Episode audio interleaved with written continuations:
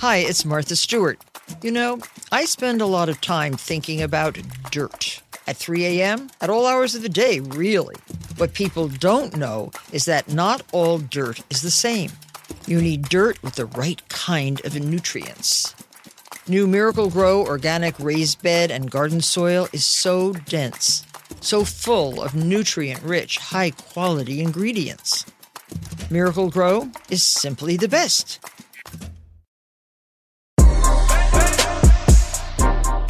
Hey, this is DeRay, and welcome to Pod Save the People. On this episode, it's me, De'Ara, Myles, and Kaya talking about the news that you didn't hear in the past week. The news that is about race and justice that doesn't always bubble to be national headlines, but are actually big things in people's lives.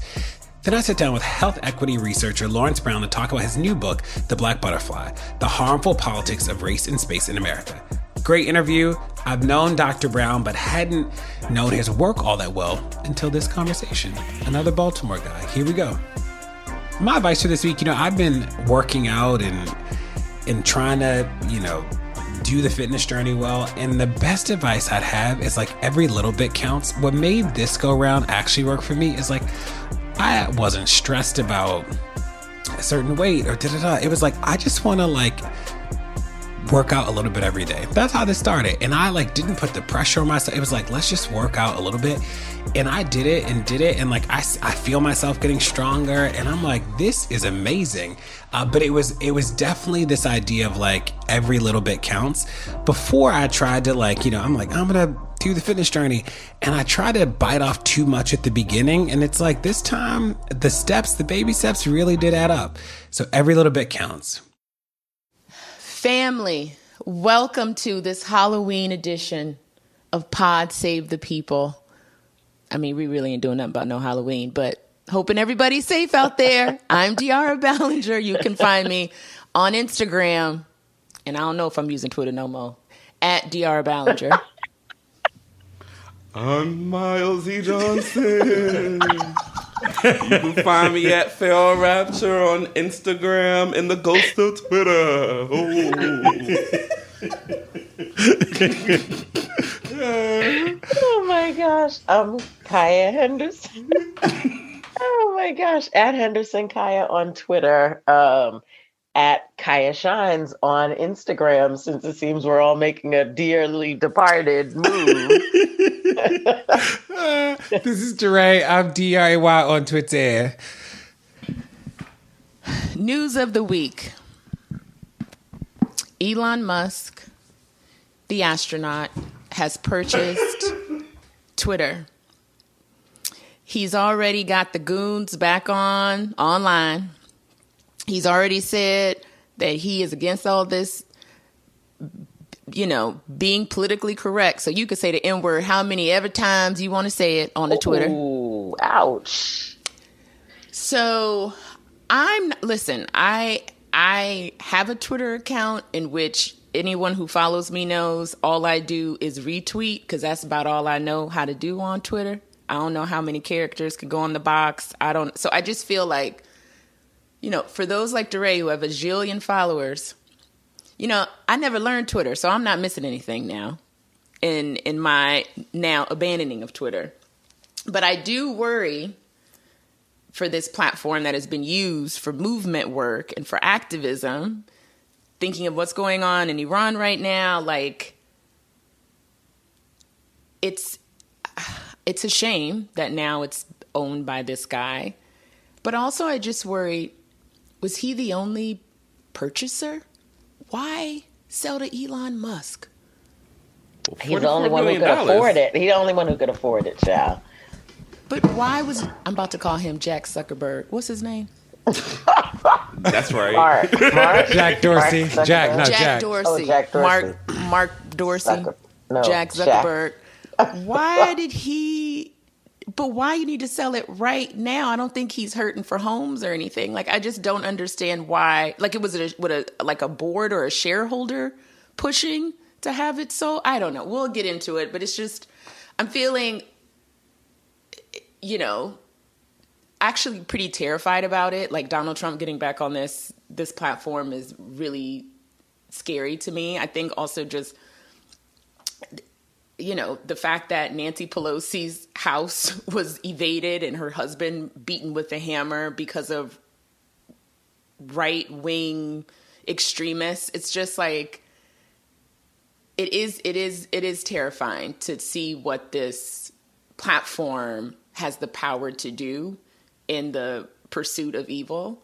So I just I guess I'm nervous about what may come to be.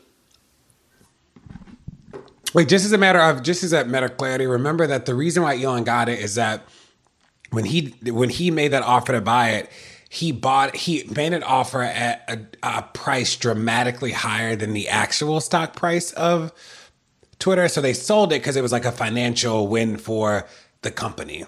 They got it like the company was able to sell the shares at much higher than the actual market price, and that's what they were suing him about. So they weren't looking to sell Twitter. He made an impossible offer to refuse, essentially. But it goes to show that like the profit motive was greater than the impact on the world motive, and that is what we are struggling through right now. Yeah. That's I thought it was helpful a- to remember, right? That's a really important thing to remember. I thought it was an interesting decision for Jack Dorsey too, because I think that out of all of the like white bread billionaires, he seemed to be like the most um more morally moral. Somebody who's interested in politics that seemed aligned with the left, uh, felt like he wasn't just like he would. I I've heard rumors of him donating to things that seem aligned with more um, left in politics. So it was just interesting for him to do something so incredibly irresponsible, and I think that it's also interesting to see that no matter what greed and white supremacy still wins if if if it's all if it all comes back down to the money no matter what else you believe in or heard about or how many people try to have woke talks with you or whatever is going on you still end up doing the white supremacist greedy thing. I think that's interesting. And i think it is sad because i don't think there's any other platform that for me being just selfish and thinking about it that i could have bridged my thoughts into a career. So as somebody who has a high school degree and did not come from any type of financial privilege, Twitter was a bridge for me to make a life for myself based off of my thoughts, based off of my perspectives and the network I can build. And it, for a moment, was that kind of reiteration of an American dream and of free speech because here I was in a small spot in Atlanta tweeting my opinions for free and columnists from Vice thought I was interested in gave me a gig. Um, uh, editors from, oh, excuse me, editors from Vice, editors from New York Times thought I was interesting and gave me a gig. Um, I was able to leverage all that to uh, finally be invited to be a professor at the New School and, and teach creative writing. So of course, this didn't all happen at we at one time, but over the course of maybe five years, all that happened to me from ba- about age 20, 21 to 26, 27. That was Twitter was the vehicle that I used to bridge it. And I think it's sad that now somebody who has dissenting opinions, provocative opinions, opinions that are maybe on the left or feminist or whatever, now those people won't feel safe to discuss things and they can't do without feeling harassment. And there's already so much circular, cyclical BS conversations on Twitter already, but then to just let the floodgates open on people who are interested in creating hate speech, it's just it's just a little sad. It's it's sad. It's it's it's it's you know RIP RIP Twitter, right next to Queen Elizabeth. You know, they both I guess had their good runs Oh and. God. I mean, I I think I'm I'm on a wait and see kind of a thing. I feel like I'm clear about the doom that could happen. Um, but for me, like I'm thinking about it from two different perspectives. One is like what what are the implications for regular everyday users of Twitter? Like I'm interested to see. I'm not a super user the way Myles, you and DeRay are, but I'm also not just a retweeter like De'Ara is. I'm somewhere in the middle. And I'm interested to see like what my day-to-day Twitter, exp- how my day-to-day Twitter experience changes, um, if it does. Um, I'm also really interested to watch how advertisers respond, right? Because, Myles, to your point, at the end of the day, it all comes down to money. And if advertisers are spooked by what is now allowed to happen on Twitter, then it's over. Uh, Elon, Pelon, right? advertisers are no longer interested, then that is truly the end of Twitter. So um, I'm interested to see how this evolves. I also don't, I don't, uh, you know, I don't understand what his motivation is in buying Twitter, and I understand his commitment to spe- free speech and blah blah.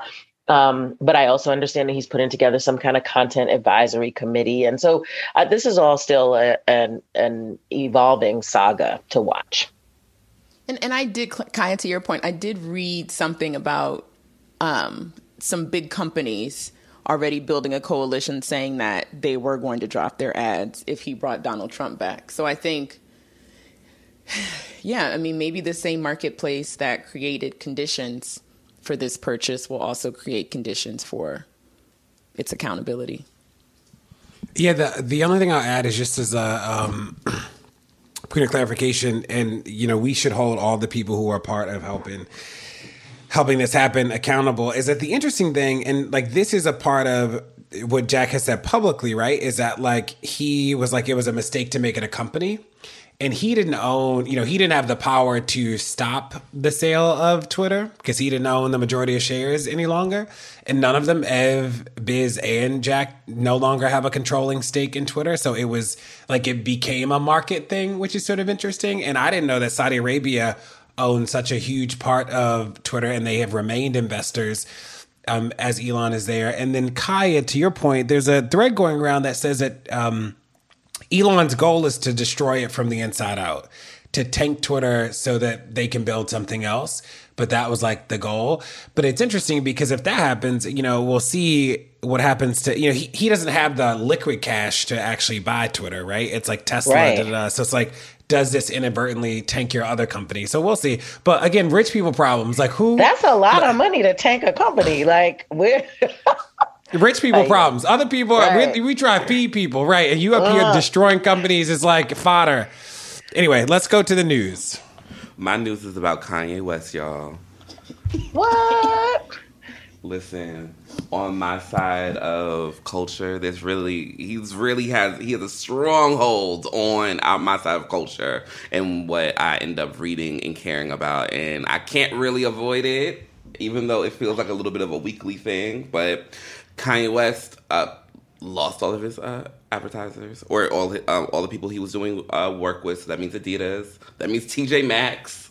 That's embarrassing. So one of the things too that really, that really got me that I wanted to really sit and meditate on was the list of people who announced publicly that they were no longer with Kanye West. And when TJ Maxx said it, I said, "Now, is that not like just the the extra punch after somebody already gets there?" But Myles also Goodwill. Goodwill was also that, like, isn't that wild? Said, "Do we not bring your free castaway crap. We're no. not selling it. We're not giving it away. We're not sending it to people in foreign countries. you know, I'm like, oh my! I was like, and you know, Yeezy has the desert boots, so I'm like, that that is useful for uh, for a lot of people. There's the functionality of it, but yeah, he has had the worst week ever. Um, George Floyd's family is suing him. He uh, came back and accused the family of greed because one time in the past he donated um, money to, to, to the family apparently so all these things are happening to kanye west at one time and it's kind of amazing to see based off of anti-semitism and not amazing in the positive way but just amazing as in like wow i don't recall seeing somebody just chip away at their legacy and in 30 days it just be dust um yeah, I had to bring it to the podcast. I wanted to see what y'all thought. about this chipping away at his legacy? What y'all think about the companies and their reactions to it? Uh, does this make you like TJ Maxx more? I always liked their assorted. I always liked their very curated assortment of colored Buddhas. I thought that was very tasteful. And Reeves, Goodwill has always been a family favorite of mine, and I like that they aligned with, you know, n- not anti-Semitic talk. so, yeah, Kanye West. Myles, what's your take on him getting escorted out of the Skechers headquarters? So, Skechers, wow. so, so I don't have a specific like my my, my very intellectual feminist take on that moment is haha. But my big, my bigger thing that I think is interesting about Kanye West is you know, there's this thing that lawyers say that I've heard lawyers say all the time is like, in order to protect free speech, you have to protect the most um, hateful speech and stuff like that. And I do think it's interesting to see value in America shift because we're such an idea nation and we're and most people who get a lot of money and get a lot of power in this culture is based off ideas, not based off of any type of like sweat or blood that they put into anything. And it's just really interesting to see how ephemeral influence and power can be just based off of a contrary um, hateful anti-Semitic idea, and it's just it's not like the oil running out, it's not the gold drying up, it's just the idea totally sunk your legacy in, in, in, the speech of the idea. Way, but part of the way the idea even comes to the fore is through the media, right? Yeah. And we've seen enough um, examples of the power of of the media creating people and mm. destroying people. And I think we don't. I don't think that we appropriately appreciate how dangerous. We're all all for it when you're riding high and on the way up, but that very same institution is the thing that can clearly tell you apart. Yes, the companies as well. But when you look at the media coverage, um, because there was a time where the media would say, you know what, Kanye is going through a mental health issue. And before, decades ago, you know, the media would stay away from him because we actually had some boundaries around humanity and whatnot.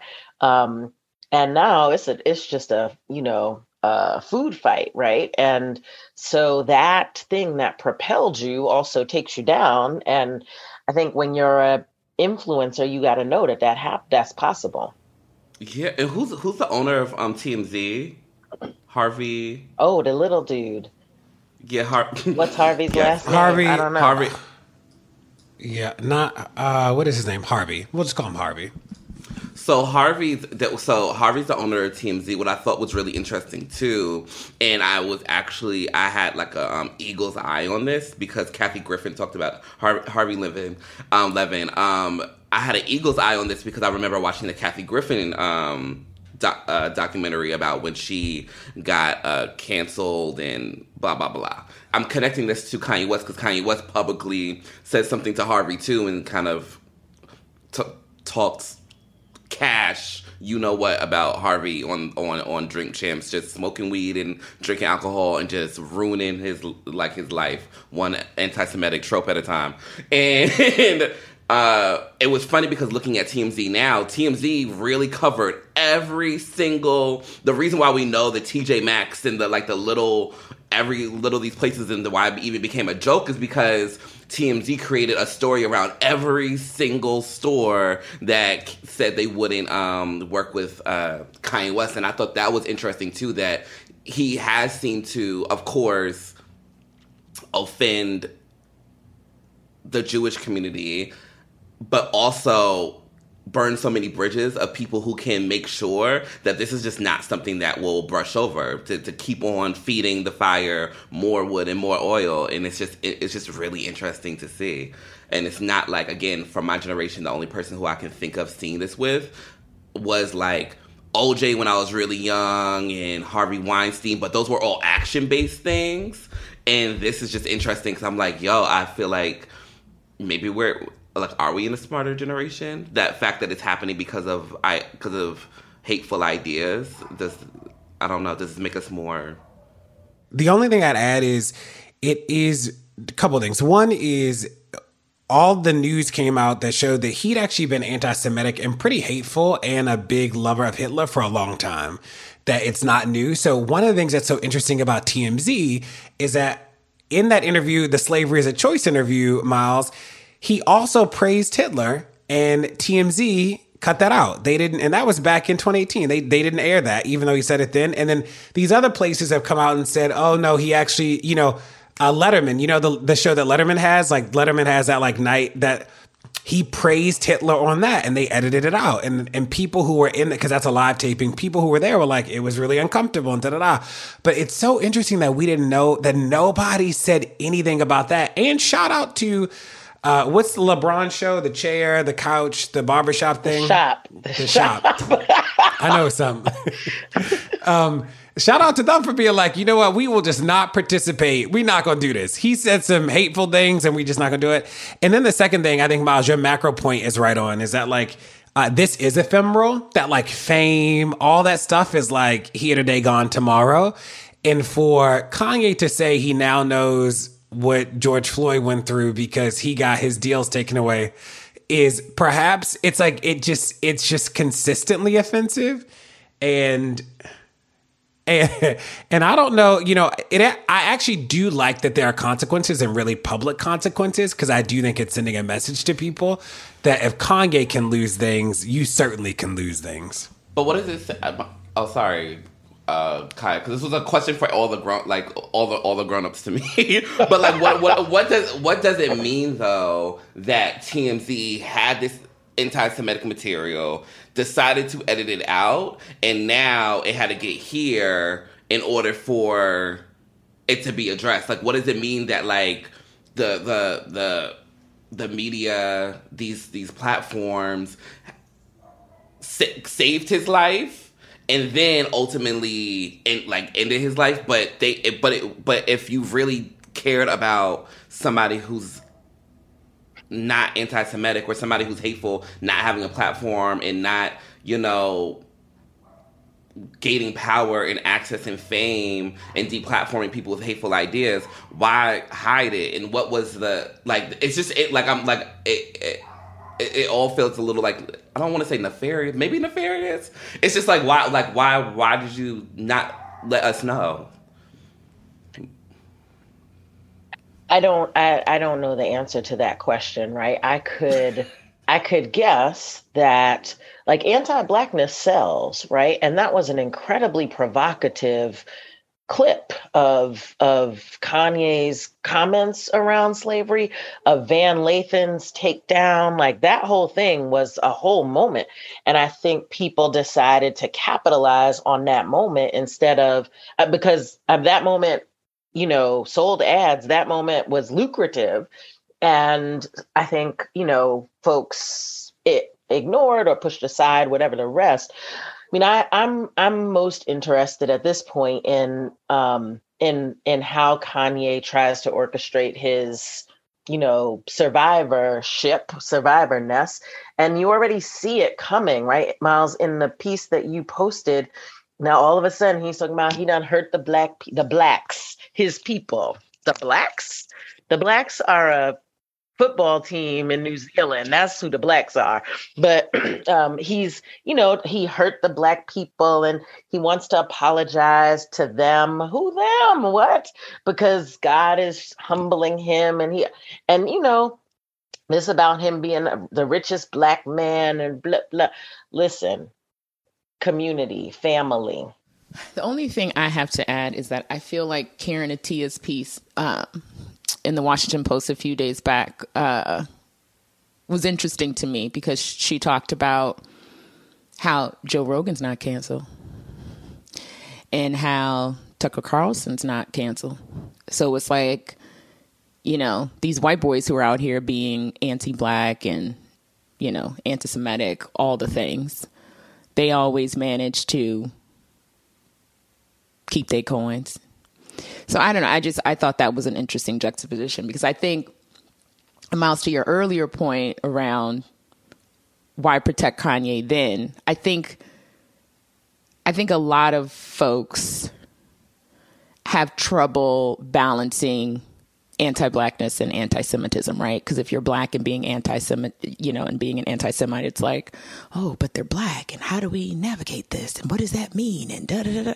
So I do think there's just like a lack of, especially in our culture, there's just like a lack of clarity around how we address these how we address these conversations how we have construction constructive conversations around them. And i think even more so when you have a person who's mentally ill at the center of a lot of it it's like how do we have that conversation within you know within that framework?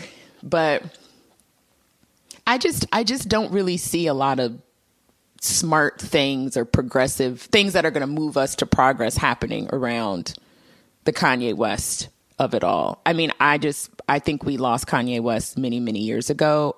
Um which was all I've been mourning Kanye for a very long time because I remember him saying George Bush doesn't care about black people in a very public way. Um and I think the other big piece of this that often is left out is the Kardashians and the role the Kardashians played and continue to play in this saga. They're completely unscathed, completely unscathed in all of this, right? So I don't know.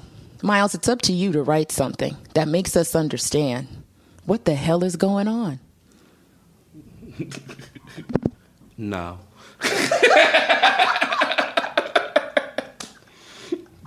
well, while all kinds of things are happening with Kanye West and his advertisers and his followers and influencers, um, there are women all over the country who are still getting pregnant and who still need abortions, despite the fact that many states have all but banned abortion. And um, there is a way that folks are getting access to medical abortions across the country through a covert network of folks. Um, then, and this is super risky um, but it's also interesting to see how the world um, responds to um, this post Roe decision. So there is a covert international network that is delivering tens of thousands of abortion pills in the wake of the recent Supreme Court decision and all of the subsequent um, state bans on abortion. And um, what the way it works is private donors pay activist suppliers in Mexico um, who send pills through the mail to United States volunteers all over the country um, in places where medical abortions are still legal. And those volunteers, through social media, through word of mouth, actually distribute them to pregnant women all over the country. Um, and they give the example of a young woman who is in a state that you know where she can't get a medical abortion and she types a desperate plaintiff on on reddit and she's like somebody help and the people are like uh i'm in california. I have access to the abortion pills i can mail it to you asap for free. She's like wait what and they're like, "Yep, happy to help." No, it's super hard to get these with new with the new laws, and so that kind of thing is happening all over the place. Um, apparently, it is much more safer than the back alley coat hanger abortions of days past. In fact, um, there is a quote from uh, the spokesperson for the American College of Obstetrics and Gynecology says that um, medication medication abortion is one of the safest processes that you can go through. Um, as long as the pills that you receive are clearly labeled and you have the right directions. And so this is what's happening. Women are getting pills in the mail with directions about what to do. Um, it's all very clandestine. It's all very um, sort of legal, illegal in many places, um, but it is exploitative of lots of the loopholes that um, are currently available. And so I just thought it was an interesting take on. Um, one, the pro abortion movement's commitment to providing women with the safe health care that they need. Um, and I thought it was you know, I think before information only came through major channels. And now, with the democratization of information flow through the internet, there are lots of other things that are happening no matter what your laws say, you Republican people. Um, and so I, I, was inspired at how pri- these private networks, there are nonprofit organizations, there are nurses, there are all of these folks who are working together to provide women with the health care that they need. Yeah, Kai, I love this. Um, Powell actually did a story for Vice of I don't even I don't know time anymore, but a few months ago where the whole premise of it was how organizers in Mexico and health providers in Mexico were, you know, taking women from Texas who needed abortions, and they they seem to have a pretty good system, um, good system at it. So I think this is just you know more more evidence of that, and it's just this is it's just ridiculous, y'all. Yeah, no, I echo all the statements made today from y'all. Also, the other thought that's going through my head that's half baked, but just how we just create our own criminality.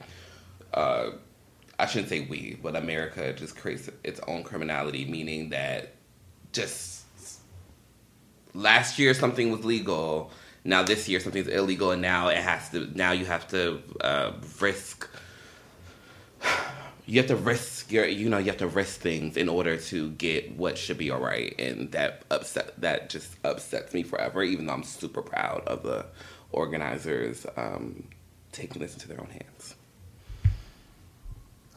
this is a total aside, but I want to talk about it. Did y'all see the the video, the viral video going around about the white woman who was at I don't know, she was at some public hearing or some city, local government hearing about them wanting to get rid of books that had any mention of LGBTQ um, mm-hmm. representation in them. I just want to give a shout out, and I don't often do this, to the white woman, and I should know her name. But I was like, I was, I was. Yeah, she was twice. like, you know where I was sexually assaulted in church twice. Twice. but you know where I wasn't? She was on it.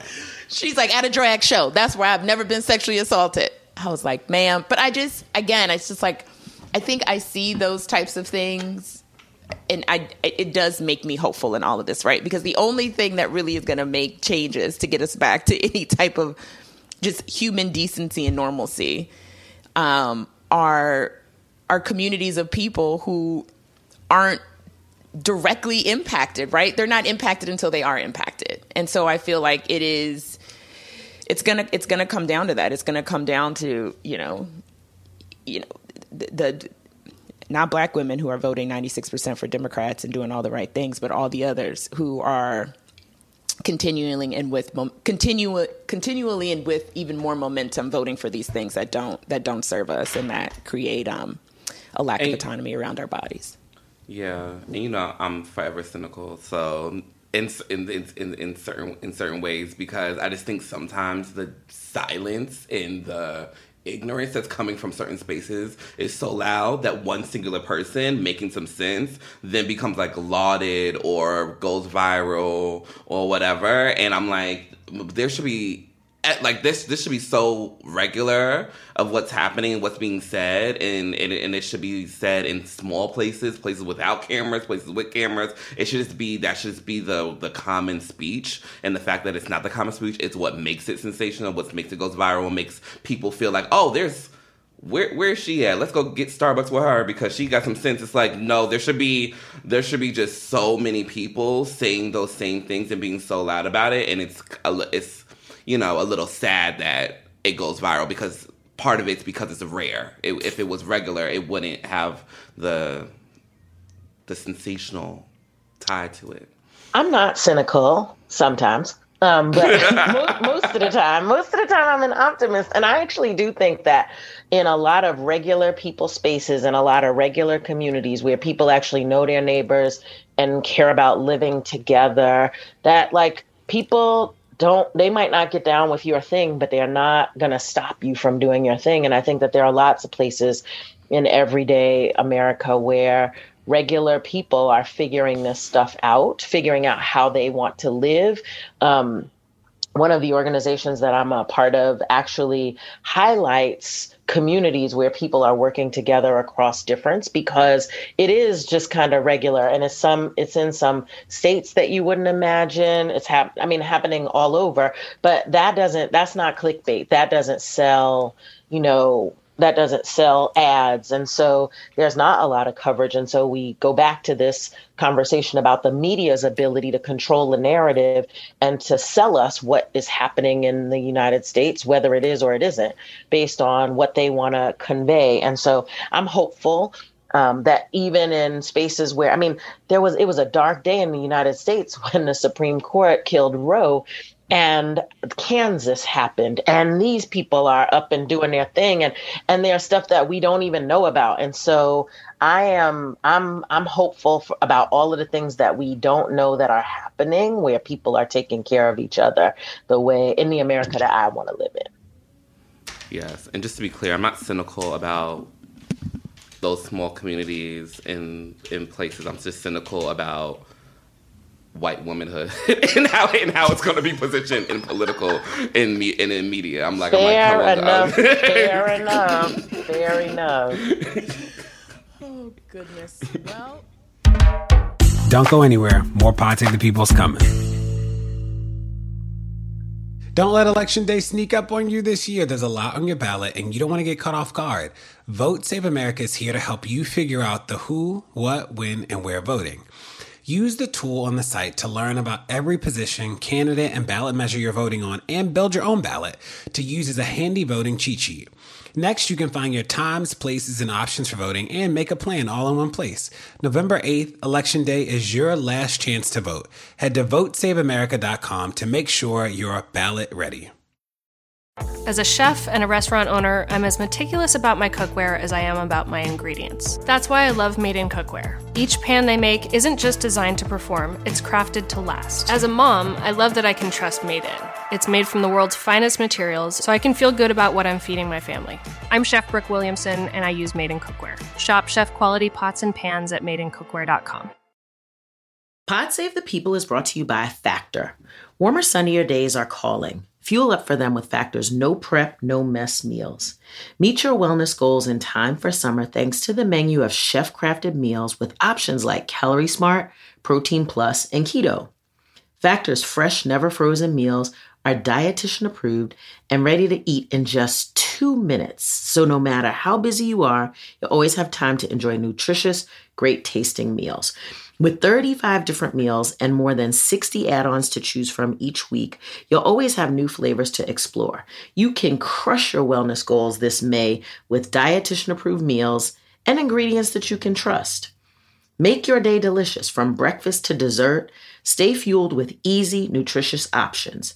Treat yourself to restaurant quality meals that feature premium ingredients like filet mignon, shrimp, and blackened salmon. Now, let me tell y'all, they sent me the factor meals and it is absolutely true.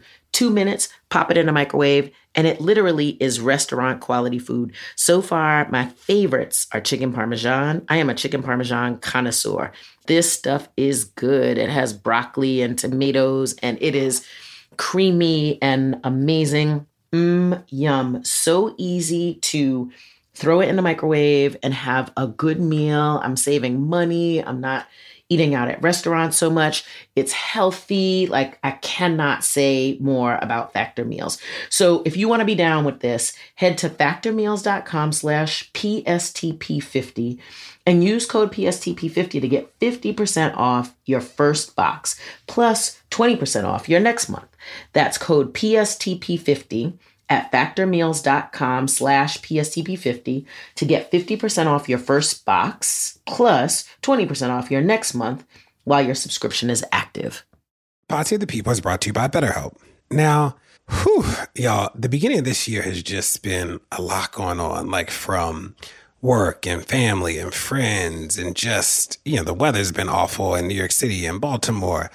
There are a lot of stresses happening, big and small and we keep them bottled up, it can start to affect us negatively. Therapy is a safe space to get things off your chest and to figure out how to work through whatever's weighing you down. If you're thinking of starting therapy, give BetterHelp a try. It's entirely online, designed to be convenient, flexible, and suited to your schedule. Just fill out a brief questionnaire to get matched with a licensed therapist and switch therapists anytime for no additional charge. Get it off your chest with BetterHelp. Visit betterhelp.com slash people today to get 10% off your first month. That's BetterHelp, H-E-L-P dot com slash people.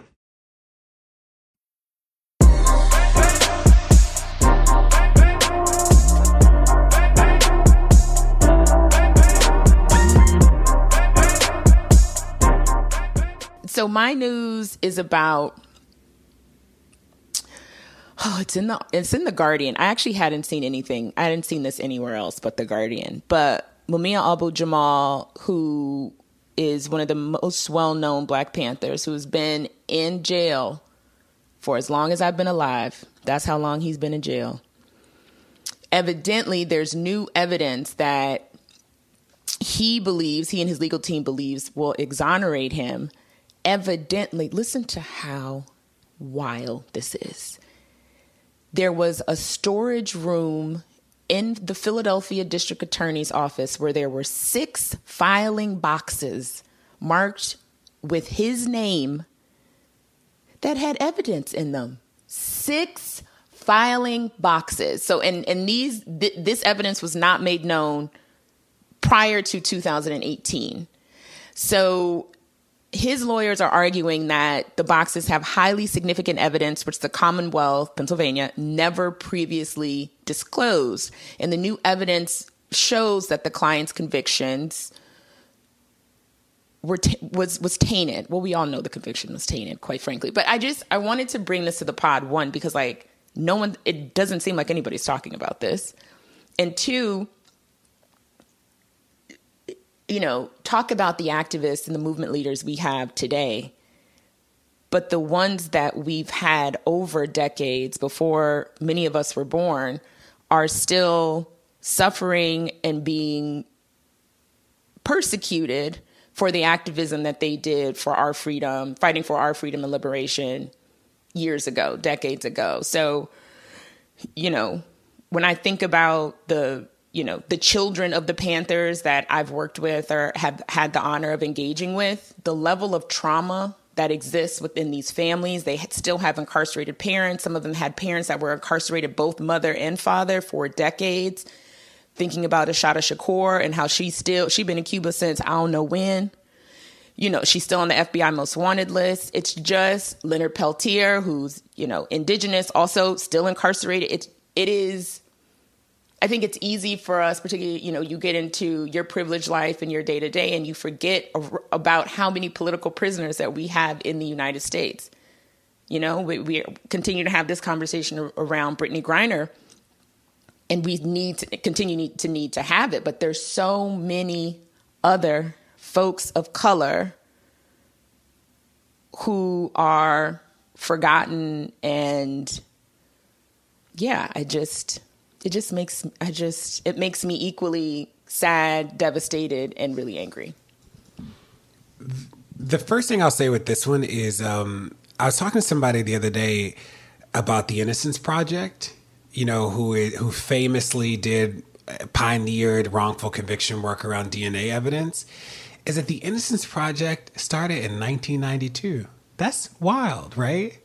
Yes, and we know that wrongful convictions existed way before 1992.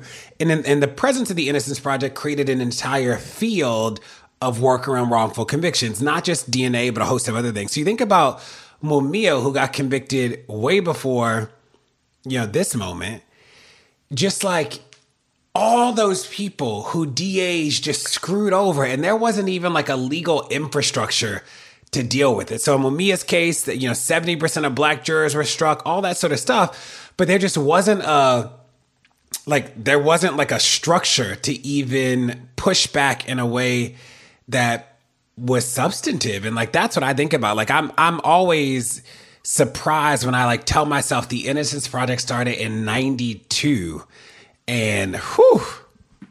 I mean, I I think um we continue I I this stuff is so complicated. Um, and it is such like there are such clear patterns of prosecutorial misconduct that like if we really wanted to figure this out we could and i think it is just clear from the city of philadelphia that they're they are not interested in seeking justice it doesn't matter that this man has been in jail for 40 years like you could get to the bottom of it and you don't want to and that is that's that um and it's, it's like we know about Mumia, but there are, as DeRay said, you know, thousands upon thousands of other people whose names we don't know.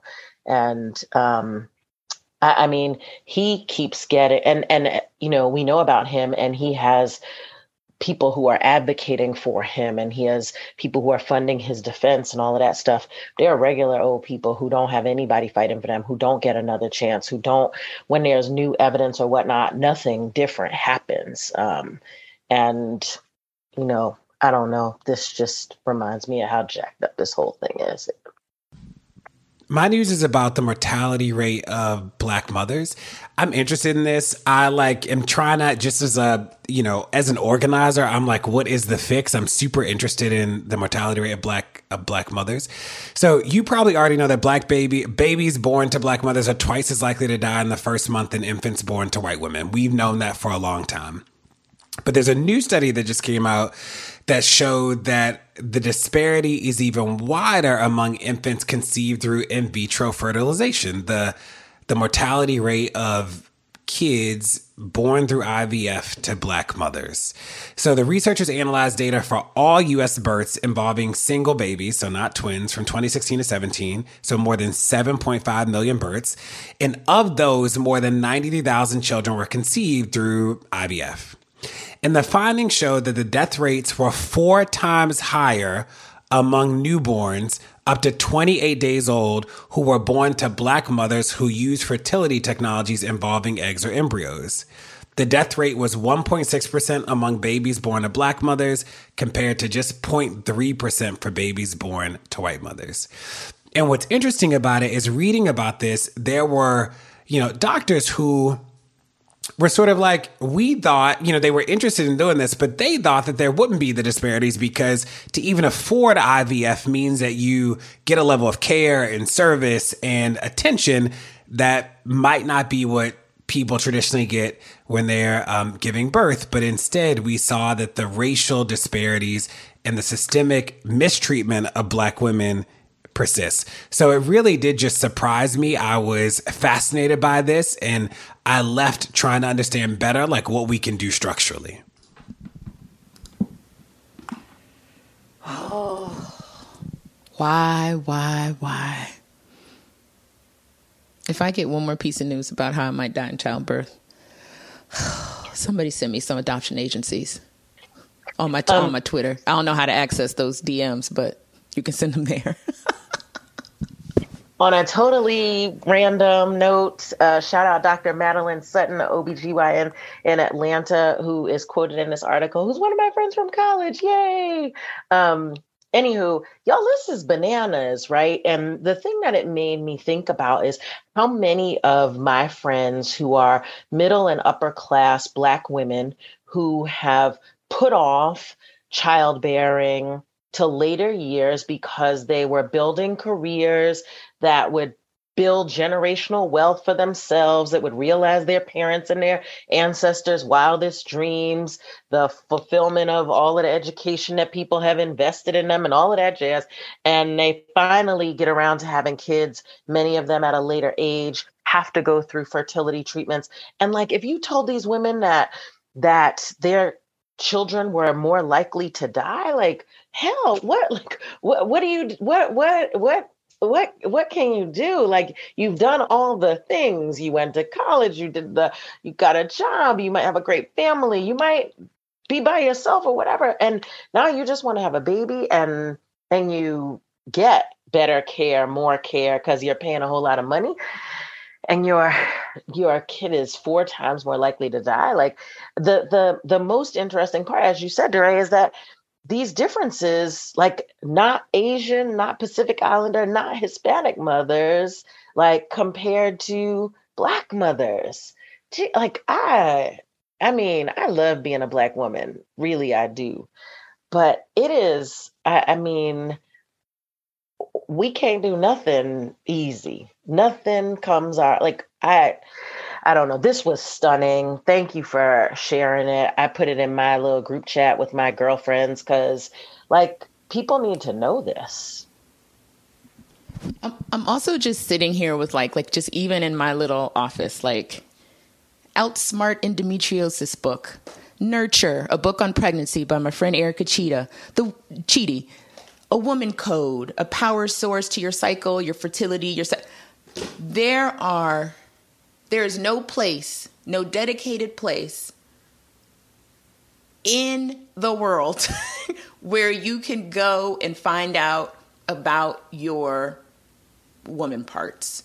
Like there's just there's just not a place. And if you are a black woman, that's even doubly true. And also if you do find out something about your body and something that may be a diagnosis, they can't tell you why. Why do black women get fibroids more than white women? We don't know. Is it because of perms? Is it because of chick? Like, what? Can you please? Can somebody give us a sign? Not perms and chicken. perms and chicken. That's absolutely right. That is like absolutely what, right. What what is it? So I think this is just this is something I spiral about often because this becomes life or death for black women. It does. Like on top of all the other things around, you know, being that person in the family that does all the things or being the person that takes care of all the kids or being that person that you know is trying to be the backbone of the community. On top of all that it is not your your health even though we live in the most, most resource place in the world your health is not guaranteed. And to kaya's point even if you did do all the things you're supposed to do and even if you do have the resources still your health is not guaranteed. So i think you know i can go on and on about this but i it's one of those things that always like really really confuses me because there's there's more urgency and more conversation around it now. And there's so many studies that talk about all the deficiencies but where are the studies and the solutions that can get us to better statistics? Yeah and to your um your point kaya there's nothing wrong with being a black woman or a black man or a black person it's really the white world that we find ourselves in that causes the terror. Say that again, Mom. Say it. Thank you, Jesus. Say that. I needed that. Mm. It, it, it's just, that's the continuous source of uh, that, this kind of emotional, intimate terrorism that we experience, and a lot of those diseases, a lot of those circumstances that we find ourselves in are both environmental. A lot of a lot of these things are environmental. So again, it's that white world that is manifesting in us and and and and and creating these dire uh, circumstances. Hey, you're listening to Pod Save the People. Don't go anywhere. There's more to come. As a chef and a restaurant owner, I'm as meticulous about my cookware as I am about my ingredients. That's why I love Made in Cookware. Each pan they make isn't just designed to perform, it's crafted to last. As a mom, I love that I can trust Made in. It's made from the world's finest materials, so I can feel good about what I'm feeding my family. I'm Chef Brooke Williamson, and I use Made in Cookware. The living room is where you make life's most beautiful memories. But your sofa shouldn't be the one remembering them. The new life resistant, high performance furniture collection from Ashley is designed to withstand all the spills, slip ups, and muddy paws that come with the best parts of life. Ashley high performance sofas and recliners are soft, on trend, and easy to clean. Shop the high performance furniture in store or online at ashley.com. Ashley, for the love of home. Here you are, BPMs high, sweat dripping, body moving, tongue panting. You're working hard, real hard, and you're thirsty. You need vitamins, nutrients for peak performance and energy. And your plants do too. Aw, I mean, just look at the little guy. Water soluble plant food from Miracle-Gro is full of essential nutrients. Just a little scoop into your watering can, and boom, instant feeding and bigger, more beautiful plants. It's kind of like a sports drink for your plants. You may have to suffer from heat, but your plants do not.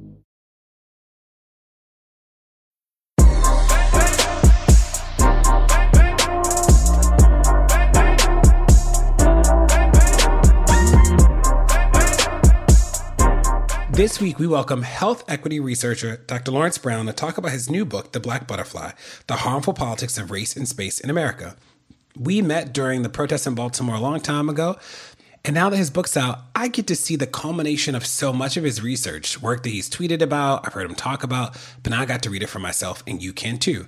The Black Butterfly sheds light on the causes of segregation in Baltimore, including measures embedded in current legislation and regulatory policies to help understand the dynamics at play in many American cities.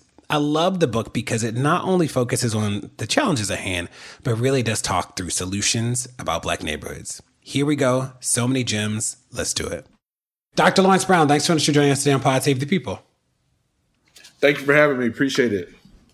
So excited to talk about your latest book, Black Butterfly. And before we start to talk about the specifics of the book, can you tell us how you got interested in studying neighborhoods? Like, what was your, did you always care about the way neighborhoods were sort of designed and the racial disparities? Did you like read an article in college and you were like, I'm going to track this down? Like, what was your beginning? Well, I mean, I think just growing up as a kid in the deep South in, in, Arkansas and Texas, that I, you know, was always fascinated by the structure of cities and you know how things are laid out. Um, you know, you definitely notice things like which neighborhoods have resources and which neighborhoods don't. So when I arrived at Morehouse in '97, uh, it didn't take long for me to decide my major was going to be African American studies. So, you know, that's a field, interdisciplinary field where you learn, you know, take classes in sociology, psychology, history, religion. So that you run the whole gamut across, you know, a wide array of social sciences. And so I really just, you know, thought about, you know, I wanted to know what are the factors, what are the things that contribute to, you know, uh, black people being able to move forward in this country and hoping to one day make a contribution. Now, I had heard of redlining, obviously, in college, but I didn't know until the book that it seems like the beginning of redlining was the residential security maps. Did I get that right? Yes. And what is the significance of those residential security maps in the context of Baltimore? And how would you explain redlining to people who are who've heard of it a little bit, but like don't really know what it means? Well, there's two stories actually to be told. I mean, the residential security maps were created by a federal agency called the Federal Home Loan Bank Board, which had an, a subdivision under it called the Homeowners Loan Corporation. So the Homeowners Loan Corporation, under this federal agency, created these residential security maps, and they had the four primary colors on them red, yellow, blue, and green. And so, you know, as you might imagine, those colors are very similar to a stoplight uh, that we see when we drive, and the meaning is virtually the same. If you live like in a green or blue neighborhood, banks love you. They're going to give you a low interest rate. Uh, you're going to get you know a higher amount for buying your home. If you live in a yellow community, the banks are going to be more skittish. They were looking at those communities as being more at risk. And then if you lived in a red community, banks were not willing to lend oftentimes at all. Um, and if you read Antero Pietila's book, Not in My Neighborhood, he talks about how these, he has a chapter called Mapping Bigotry. And he talks about sort of the racialized eugenics uh, that undergirded those four different colors. So, you know, in the green and blue communities, you had white Anglo Saxon. In the blue communities, you often had Jewish folks. In the yellow communities, you often had European immigrants, uh, often from Poland or Italy or Russia. And then in the red communities, you had African Americans or urban Native Americans. And so, you know, these colors were actually uh, reflecting a racialized ideology about which group of people deserved to have access to capital. And then the weight of the federal government would be behind it. Now, I said there were two stories because actually, research I'm doing now that's not in this book is telling the story of another federal agency, the Federal Housing Administration, that actually had their own redlining scheme. Um, and unlike the oh, Homeowners wow. Loan Corporation, which, yeah, unlike the Homeowners Loan Corporation, which is an agency that no longer exists because it was a New Deal administration, the Federal Housing Administration is very much alive and well. And so, yeah, it's it's it's it's amazing to learn that redlining was so deeply supported and condoned and enforced by the United States government. It was wild to see the chart that you put in because Baltimore, Flint, Detroit, Chicago, St. Louis, uh, St. Louis County, Birmingham, Cleveland, and Milwaukee, the vast majority of those I know personally have problems with the police. And I was like, oh my goodness, this is really, this is really wild. Okay.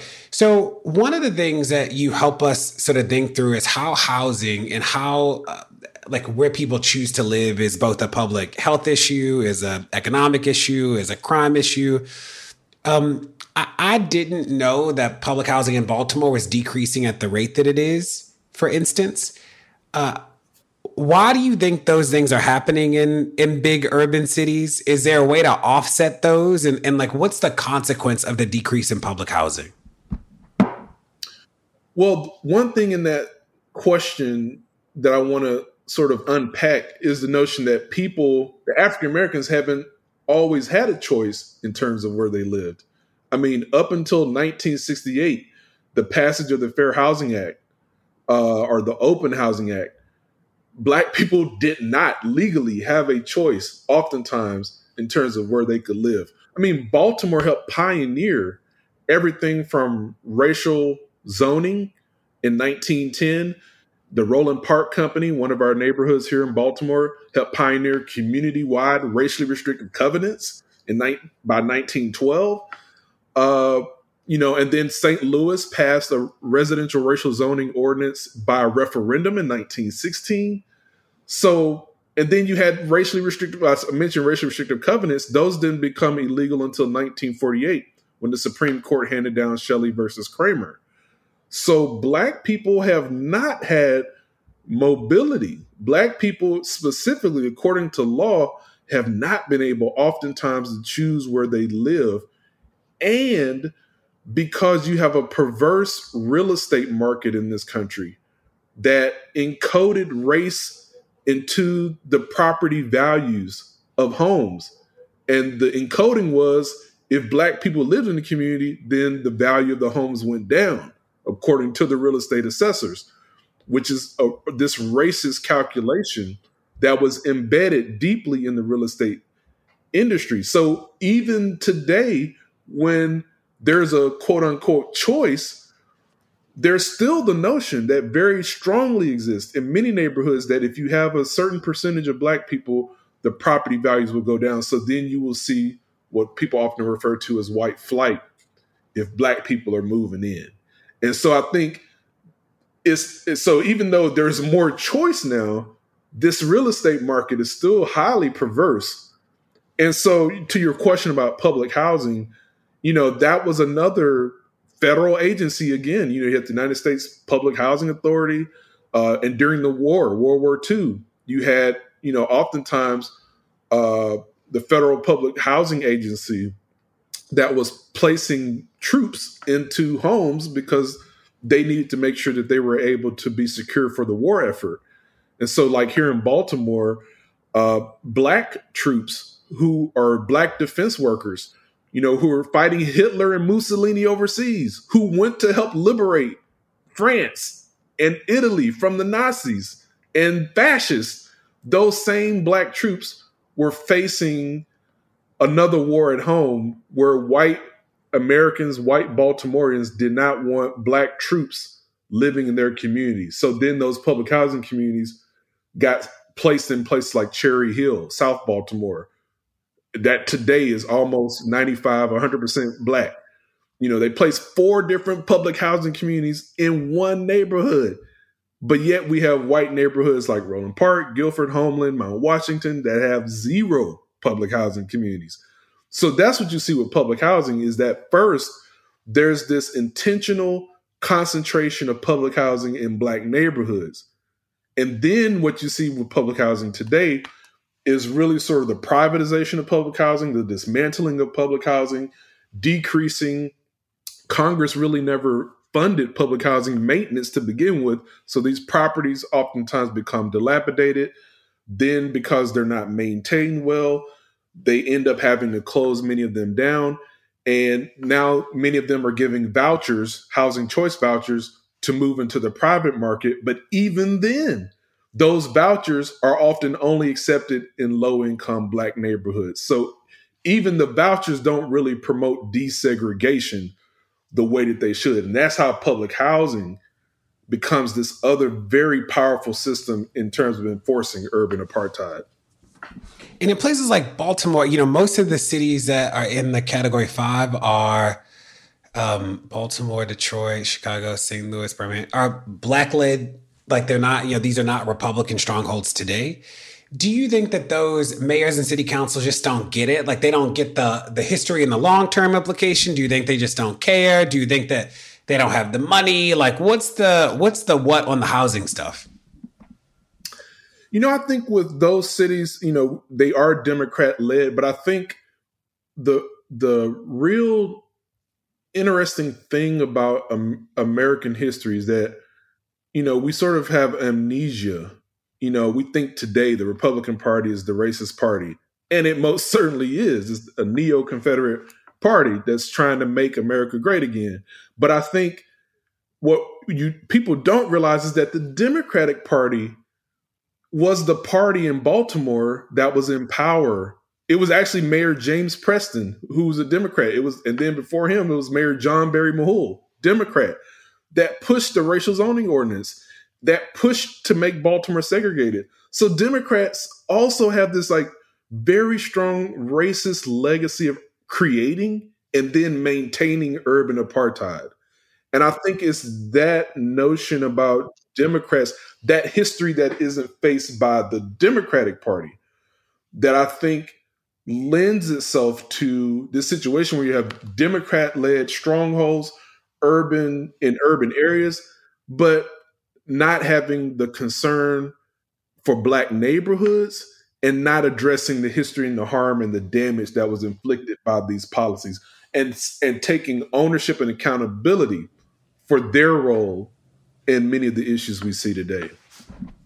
Boom. Now, what I love about um, what I love about the way the book is set up is that it's not just like a hopeless we're screwed, right? It's not like a hey, here's a history of how we got screwed over with school systems being underfunded and you know housing being screwed up.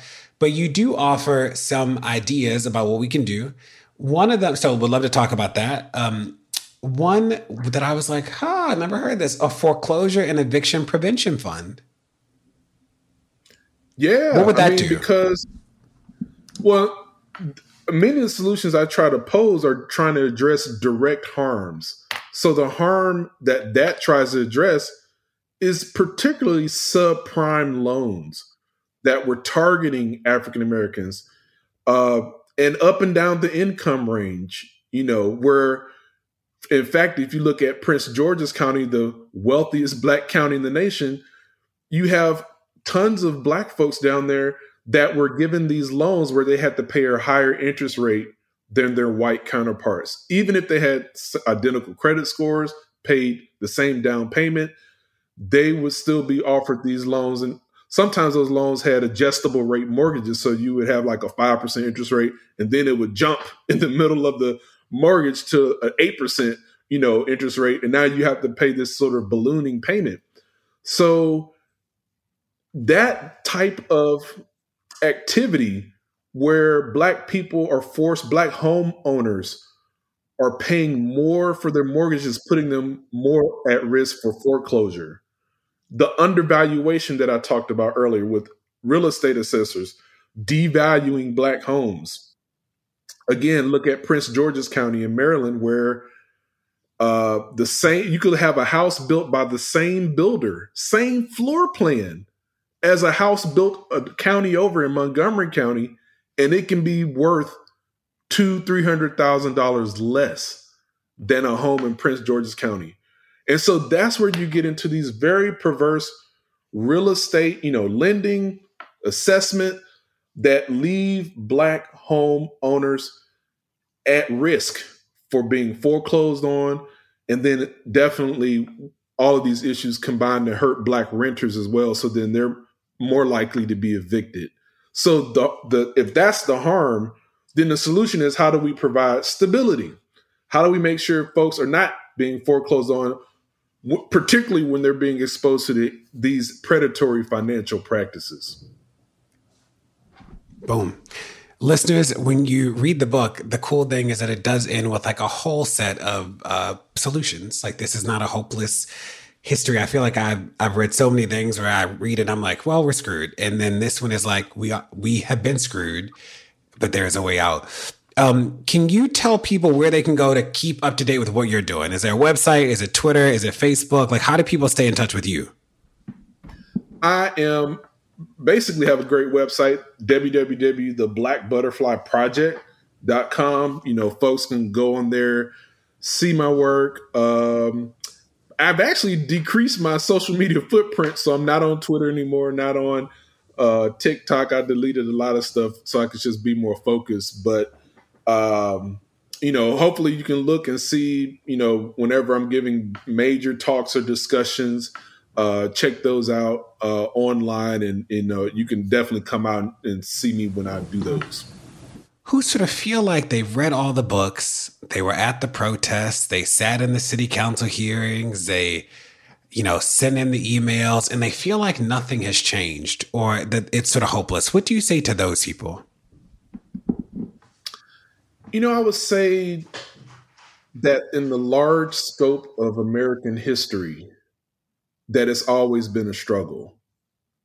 And I would say, even though, and I would say it's also true that progress is often followed by backlash. And that's uh, one thing I talk about in the book, these white lashes. Um, so, you know, America's really famous for taking two steps forward and then four steps back. Um, and so I think, you know, we have to have this understanding about American history that, you know, a lot of, I think the way we're taught about America is this sort of notion of exceptionalism that we're always moving forward, that progress is always happening. And no, that's this, this is America. Backlash against Black progress is Americans' character. But I think the good news is that whenever people who are part of the abolition democracy movement. And I'm using a term by W.B. Du Bois in his book, Black Reconstruction, that he wrote in 1935.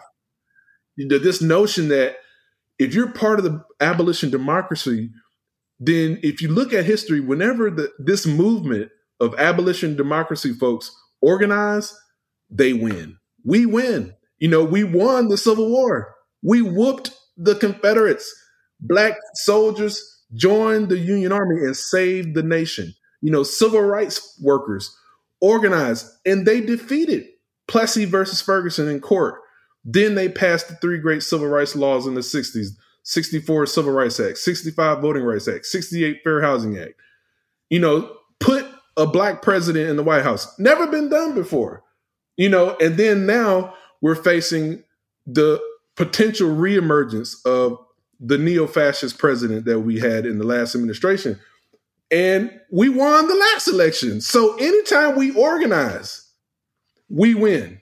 Anytime we really organize, we win. So there's the hope that I think we should look at. We should be looking at these examples and we should be thinking that it's always a struggle. America never accepts change and then allows it to just oh well, we lost. Like, no, folks who are trying to hold on to the days of yore will always continue to fight. So I think that's the, that's the sort of gumption that we have to have is that just because there's some backlash, it doesn't mean you stop. It doesn't mean you lose hope. It means we got to relock, reload, and keep moving forward. Boom. Well, we consider you a friend of the pod and can't wait to have you back. Absolutely. Thank you for having me. Well, that's it. Thanks so much for tuning into Pod Save the People this week. Tell your friends to check it out. Make sure to rate it wherever you get your podcast, whether it's Apple Podcasts or somewhere else. And we will see you next week. The People is a production of Crooked Media. It's produced by AJ Moultrie and mixed by Charlotte Landes. Executive produced by me, and special thanks to our weekly contributors, Kaya Henderson, De'Ara Balenger, and Myles Johnson.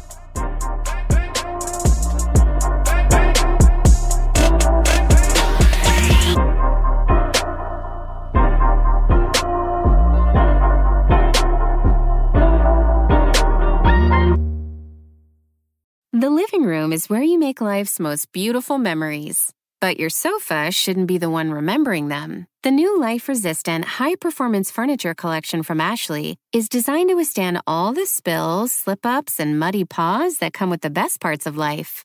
Ashley high performance sofas and recliners are soft, on trend, and easy to clean. Shop the high performance furniture in store or online at ashley.com. Ashley, for the love of home. Here you are, BPMs high, sweat dripping, body moving, tongue panting. You're working hard, real hard, and you're thirsty. You need vitamins, nutrients for peak performance and energy. And your plants do too. Aw, I mean, just look at the little guy. Water soluble plant food from Miracle-Gro is full of essential nutrients. Just a little scoop into your watering can, and boom, instant feeding and bigger, more beautiful plants. It's kind of like a sports drink for your plants. You may have to suffer from heat, but your plants do not.